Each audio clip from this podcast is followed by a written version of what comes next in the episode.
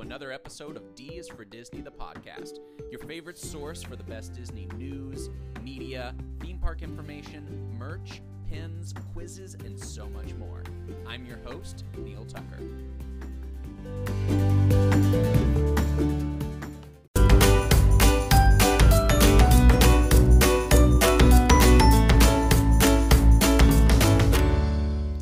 Guys, this is Neil. Welcome to D is for Disney, episode number 12. Whether you're watching on YouTube, IGTV, Facebook, or listening via podcast, thank you so much for being here with me. We've got some good stuff today, so let's go ahead and dive right in. Disney announced some new rules. First up, strollers. Strollers. Strollers are everywhere. If you go to Disneyland, you're dodging them constantly. The carpet is lava, the sidewalks are strollers. That joke doesn't make sense. If you're at Disneyland, you're dodging them like crazy. They are constant. They're a little bit like weeds. You're planning a trip soon, or you know someone that is. Let's get into those nitty gritty of the details. Okay, I'm to be reading this right off of the website. Beginning May 1st, May 1st, all right, that gives you a little bit over a month.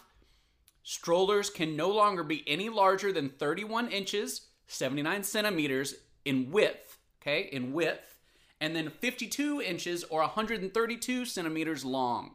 All right, so that's 31 by 52 if you're using uh, American metrics. If you're using the metric system, it's going to be 79 by 132. Okay, so just make sure that if you're planning a trip, if you're an annual pass holder, if you're going all the time, doesn't even matter. Make sure that you have the right size stroller because having your children with you is obviously one of the most special and important things about a family trip or a family vacation to Disneyland or Disney World. So I hope that you're able to find that. Now, what they say is that the good news is many strollers on the market, including many double jogging strollers, fit within these guidelines. That's good news.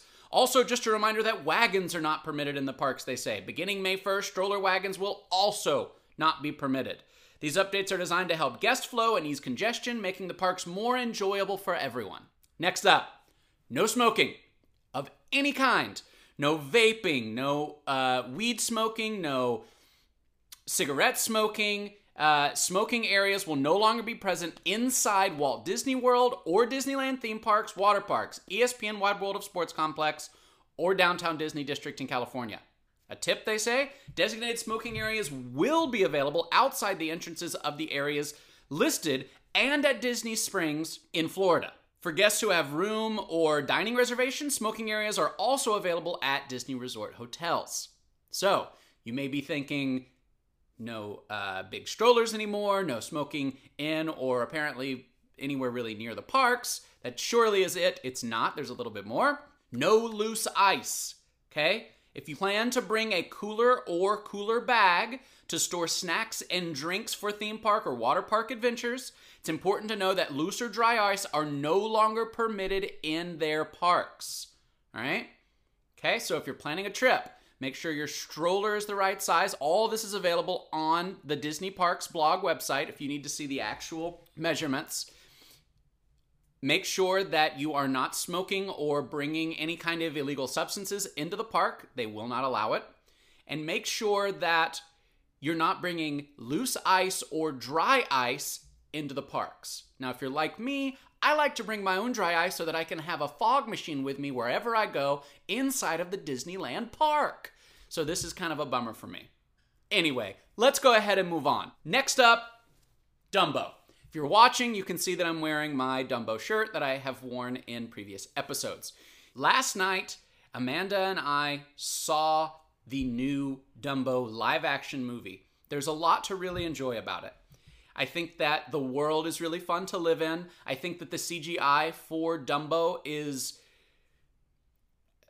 it's breathtaking, really. I mean, I I said to Amanda, my fiance, I said I would watch 90 minutes of that CGI'd Dumbo. He is adorable in every possible way. He's fantastic. The other thing that I really loved about it, Tim Burton often picks Danny Elfman. I think I say often, I think pretty much always has Danny Elfman do the scores, do the music for his movies, and the score for Dumbo is beautiful. It's really wonderful. I haven't I ju- we just saw the movie last night, so I haven't had a chance to actually go back and listen to the score again, but I truly truly truly loved the score and I can't wait to listen to it even more. Danny DeVito, I think, turns in probably the best performance of the whole movie. He is, he's Danny. This is what we were saying.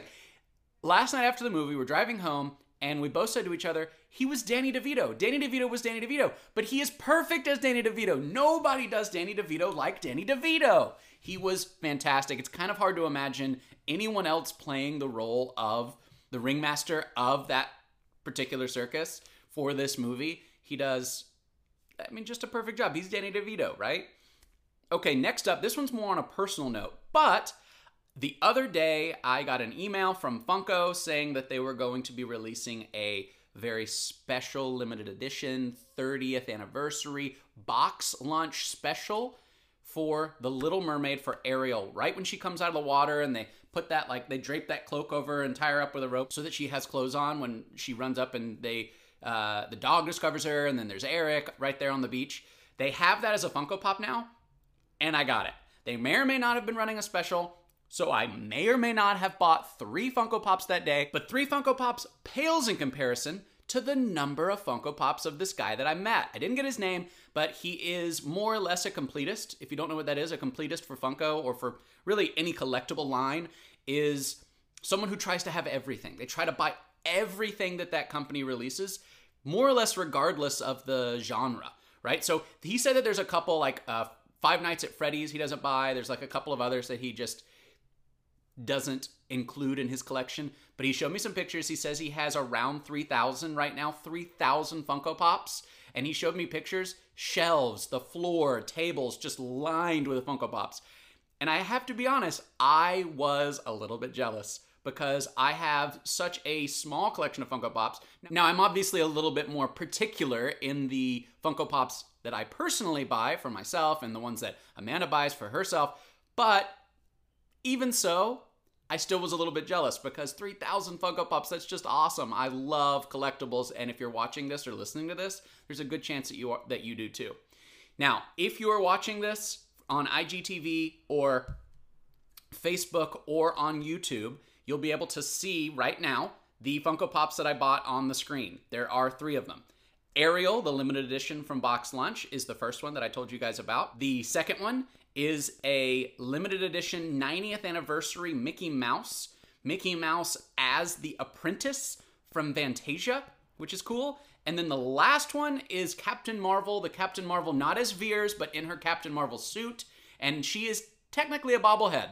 Now, as you know, the Funko Pops, you probably know the Funko Pops, the bobbleheads don't they don't really like bobble bobble too too much like they did in the early days of the Funko company, but it's still really fun.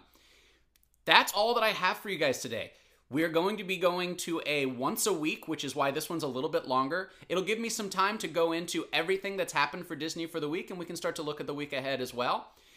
I hope that you guys enjoyed this. Let me know if there's something that you want me to talk about, if there's something that you don't like about the podcast, if there's something that you really love about the podcast. Send me a message. Let me know. Neil at disfordisney.com. You can also leave me a review on any of these websites. Please subscribe to the newsletter and to the the video. I know I'm asking a lot, but I love you guys. I do this for you, so I want to make sure that I'm doing something that you actually enjoy.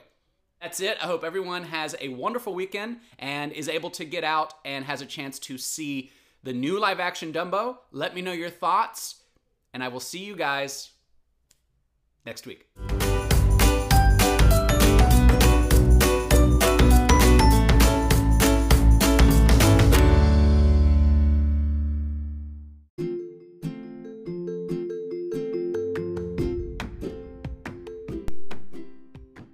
That's it for another episode of D is for Disney, the podcast. Thank you so much for listening, and we'll see you next time.